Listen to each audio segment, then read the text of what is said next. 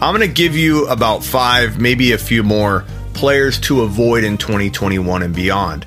Not because I don't like them, not because they don't have a shot at doing well. And I'll give you one example in Aaron Jones, not to spoil it, but Aaron Jones will be on the list. And it's not that Aaron Jones can't become a player I believe in heading into 2021. If he lands in the right situation, I will adjust and adapt. We all need to do that. And I think it's important to note that you're not flip flopping if you change your tune on a player based on the landing spot. But there are a lot of reasons, which I will break down, that make Aaron Jones a very risky player at his current ADP in the current ADP climate, given all the risk and unknowns that we have right now in front of us, right now facing his current value finding out where he's going could alleviate some of the concern and then we'll adjust and adapt if it's a really good situation. And it might surprise people that Derrick Henry is going to be on this list, but again, it doesn't mean I don't like him. It doesn't mean there's not a chance that he does what everybody expects him to do in 2021. There is an odds game here that we're playing, but there are reasons and logic behind why I'm avoiding these these five or so players and I'm going to break it all down.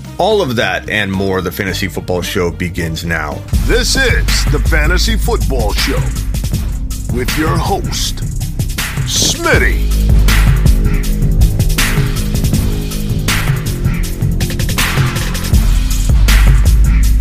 Top five running back. You're watching the Fantasy Football Show. Smitty.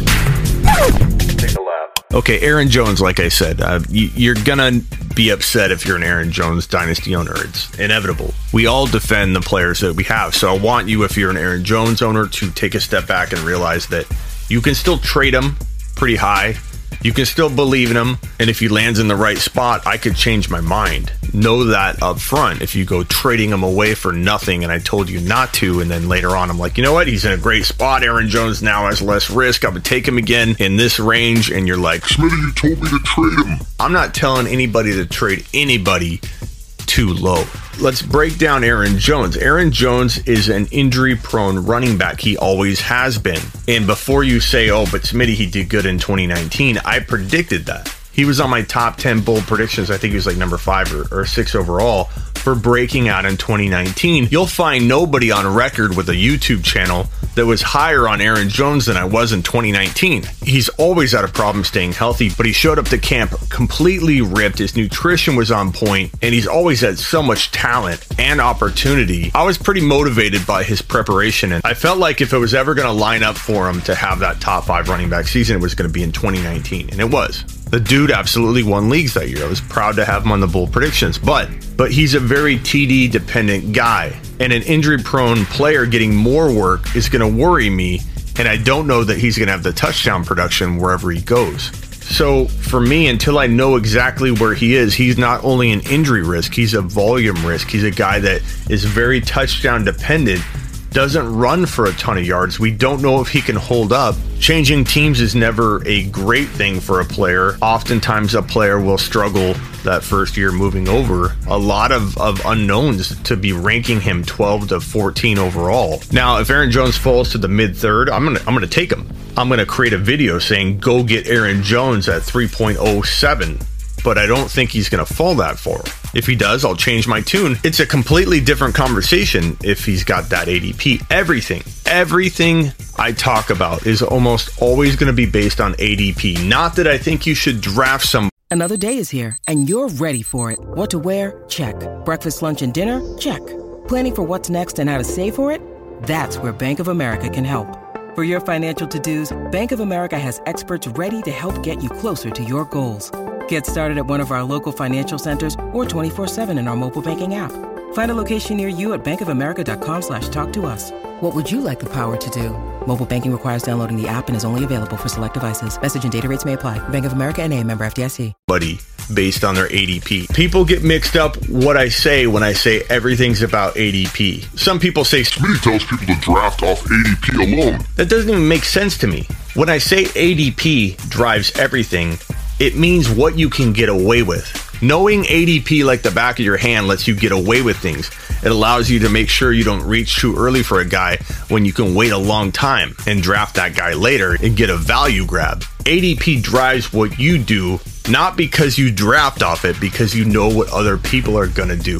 You have the blueprint to pretty much most any league you're going to be in, and then you manipulate the data and draft around it. So Aaron Jones at 3.6 is a totally different video than Aaron Jones at, at 14 overall. Know that. Anybody can become a value grab but based on current ADP trending. And we do a lot of mock drafts here on the Fantasy Football Show, which you can always find at smitty1.com if you get lost. We do a lot of mock drafts, and mock draft data is telling us that Aaron Jones is going at 14, at 15, at, at 18 sometimes. And, and the later you get them, the more I'm willing to take the chance. But I'm telling you right now, mid second round, top of the second, I'm out.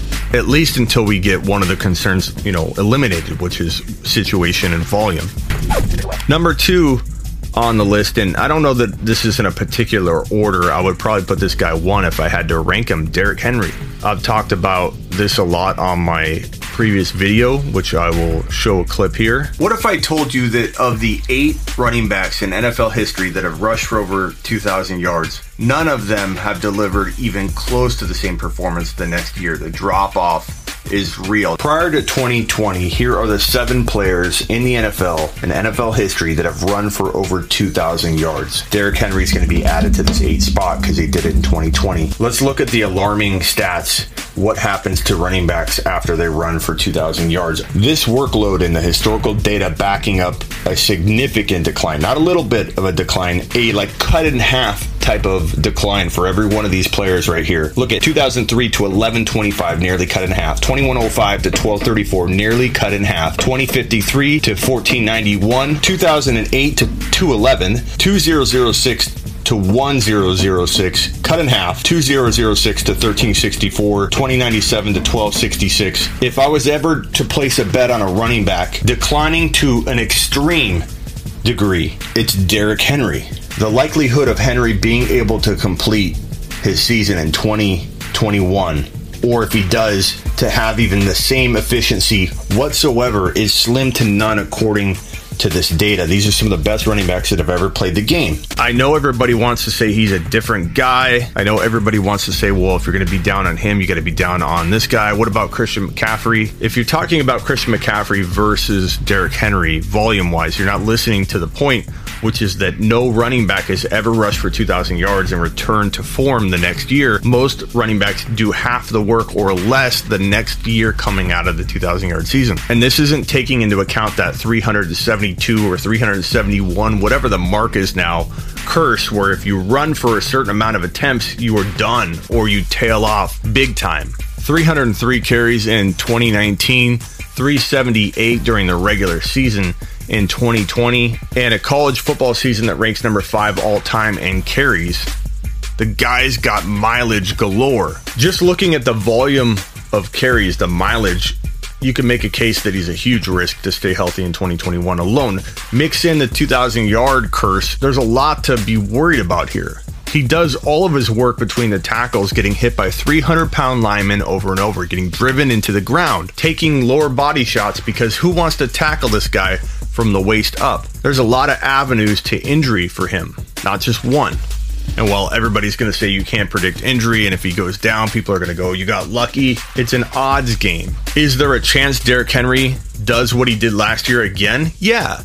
Even if you called it like a, a, a 15 or 20% chance, the chance is there. You might get it wrong. You have to know that. It's not a 100% guarantee any direction you go on anything. So Derrick Henry having a 15% chance of running for 1500 yards and 14 TDs if that's there and you like the odds take it. But I'm feeling like there's a greater than 50% chance we will be extremely disappointed from top 5 overall valuation. I'm I'm staying away from them at top 5 value. Where's my line in the sand? I don't know probably in a place where I know in at least one league I'm going to ride it out and see what happens, but I know I can trade them pretty pretty easily so if he fell to me at like number nine overall, am I not going to take him? Of course I'm going to take him, but I'd actively try and trade him.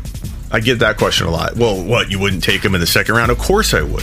I'd also invest in a stock in the stock market that I don't love or believe in totally.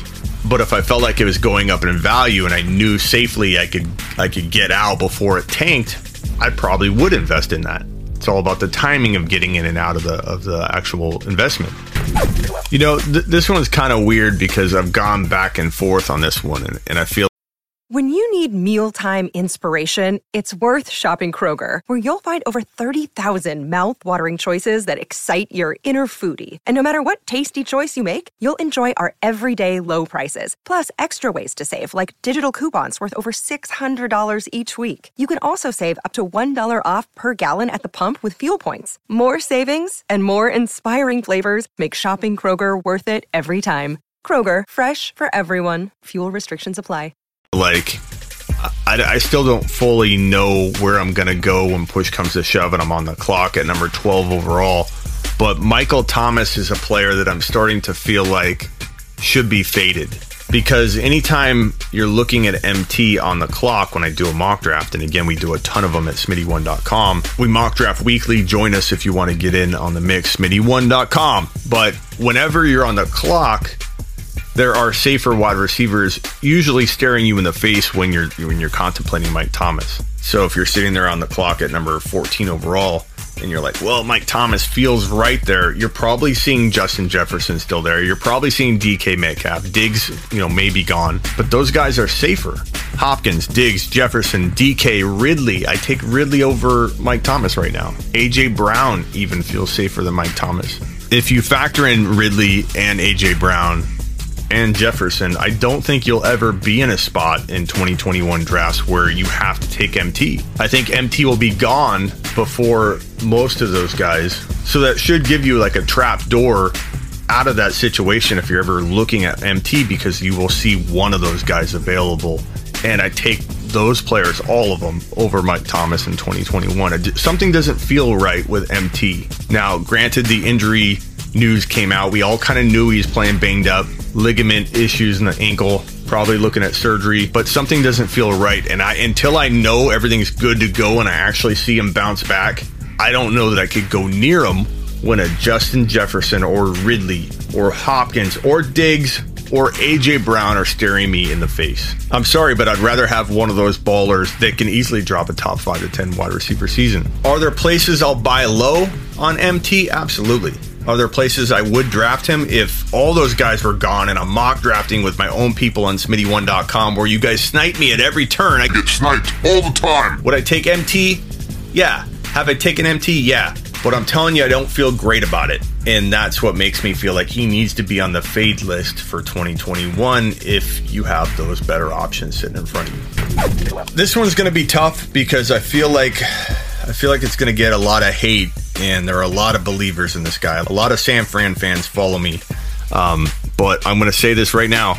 I don't draft George Kittle in 2021, not at the value he will command, which will be kind of at the end of the second round, maybe very top of the of the third round. Could he be healthy all year in 2021? Absolutely. Again, it's an odds game. If I put it at 18% or 25% or 35% that he would stay healthy, and again, that's my guesstimation. There's I could be completely off on my guesstimation. But if I put him at 25% odds of, of playing 16 games, he could do that. That's a, a, percentage he could land. I mean, you could enter a contest that has a 1% chance of winning, and you could be the one guy out of 100. It happens all the time. You could go to Vegas and play the roulette wheel and put $100 down on number five. You have a shot at winning that every time you spin the wheel. It doesn't mean you're going to walk away with all your money if you keep playing those odds over and over. The odds of Kittle on a roulette wheel wouldn't even be like red. I feel like there's a, a, far less chance than 50% that, that Kittle can play even 15 games. He's too aggressive. There's talk about him still needing shoulder surgery, and he's going to play on that.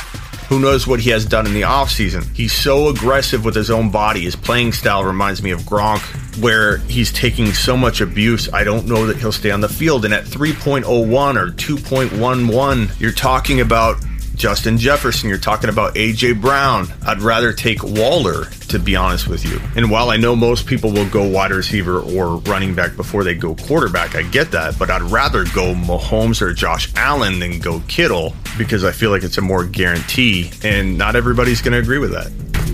I'm staying clear of, of Josh Jacobs in 2021 for a number of reasons. Number one, he's never been a full time workhorse at the college level. And yes, he's come into the NFL and he has done pretty well considering um, he did miss some games with the shoulder injury last year. He had several lingering issues in 2021, but more importantly, I worry about his situation and his his headspace right now. You guys heard the whole story of how he blocked me on social media, and everybody thinks, oh, Smitty's just mad because he blocked him on social media. Look, did that influence me at all? Yeah, but because of his behavior, not because he actually blocked me. I could care less if he blocked me. I'm more so reading the tea leaves here. And for those that don't know, before a game last year, he flipped off his followers on an IG live and said F your fantasy and then told everybody he wasn't going to play even though he was going to play. Then there was footage of him warming up and everybody in fantasy football is like, "Dude, you told me you weren't going to play." He's messing with his own following.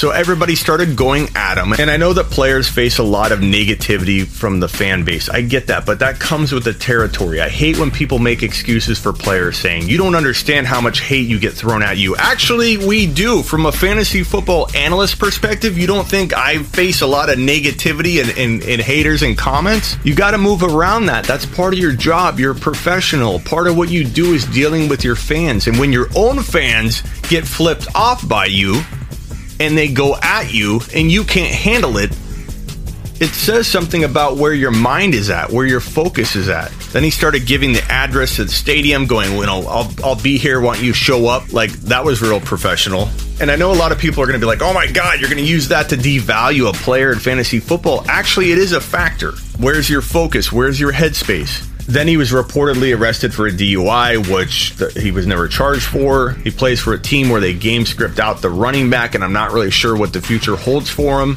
And he has no track record of being a full time running back at the college level, which to me is a big concern. If I didn't have the other red flags, I would look at it as one single concern and I would kind of go around it but mixing in all of that with the fact that he's had like a 600 and something yard season at the college level, and that's it. He never ran for 700 yards in one year.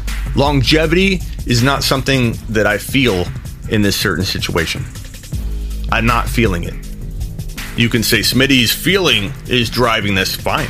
I'm okay with that. Not everything's based on 100% data. I use my gut for a lot of things. I hate to break it to you. If you have a problem with me using my gut, sometimes only my gut to, to make a breakout or a bull prediction, I hate to break it to you. This might not be the show for you because I use my gut instinct a lot. I would even say my gut instinct drives me on about 70% of everything I do. And you can find the 17 years of track record over at sleeperu.com if you want to check it out. Do I miss? Absolutely. Do I hit everything? No, I do not but I try my best.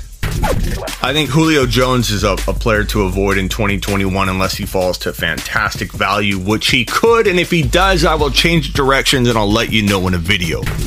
I worry about Austin Ekeler if anybody's drafting him at like 12 overall at the bookend spots, maybe 14 or 15 overall. Not so much because I don't like Ekeler, but the options around him are so much safer. And so I, I fade Ekeler to a point, and then I get back into the Ekeler game near the the third round or the bottom, very bottom of the second round, which I might not find on occasion. So I may not own a lot of Ekeler in 2021, and I'm okay with that. So don't twist that up and say, "Oh, Smitty hates Ekeler." I just don't like him as high as some people are taking him because of not him, because of the players around him that are just much safer. I'd rather have Jefferson. And and no way I'm going near Tua on any level. Tua became a, a, very very hot topic for a very short period of time. I believe everybody's cooling off on that, but just in case you weren't, I wanted to toss that out there. That's gonna do it for today's episode of players to avoid heading into 2021, specifically relating to their ADP. And as I mentioned with Aaron Jones, with a lot of these players, ADP is going to drive whether I continue to fade him or I start getting back into the game. Like Ekeler, I do like in the right spot, I get back in the Ekeler game. In the right spot, I get back in the Aaron Jones game. And with a guy like Henry, he's not going to fall into a, a, place where I can get back into the Henry game. He's going to stay high all off season long. So I'm pretty sure he'll be in a void for me all off season. And I don't think he'll even drop to like nine or 10 where I would take him and then trade him. Subscribe, follow, tell your friends, tell your grandma, tell everybody, and get on over to smitty1.com where you can find everything Smitty related. All my social handles, my sleeperu.com link, which is my breaking news wire. Get your news from me. Every single piece of news I post has Dynasty and redraft attached to it. My bold predictions, my rankings, all of it's at sleeperu.com, which can be found at smitty1.com. Again, smitty1.com. Everything Smitty, all one place. Learn about it. Later. This is the Fantasy Football Show with your host, Smitty.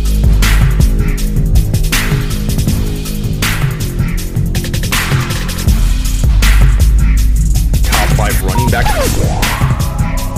You're watching the Fantasy Football Show. Smitty.